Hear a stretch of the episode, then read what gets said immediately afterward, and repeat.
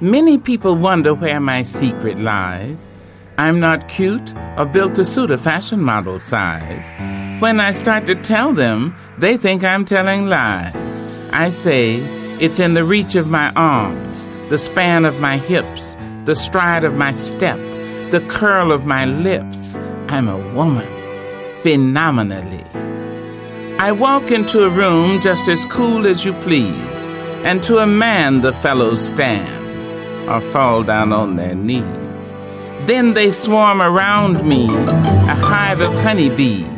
I say, it's the fire in my eyes, the flash of my teeth, the swing in my waist, the joy in my feet. I'm a woman, phenomenally. Men themselves have wondered what they see in me. They try so much, but they can't touch my inner mystery. When I try to show them, they say they still can't see. I say, it's in the arch of my back, the sun of my smile, the ride of my breasts, the grace of my style.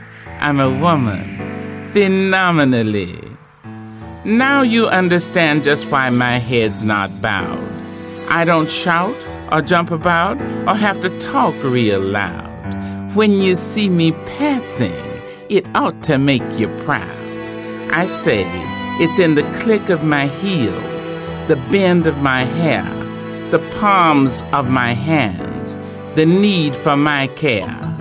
Because I'm a woman, phenomenally, phenomenal woman. That's my mother and all your mothers, and my grandmothers, and your grandmothers, and my great grandmothers, and your greats, and my great greats, and your and all you women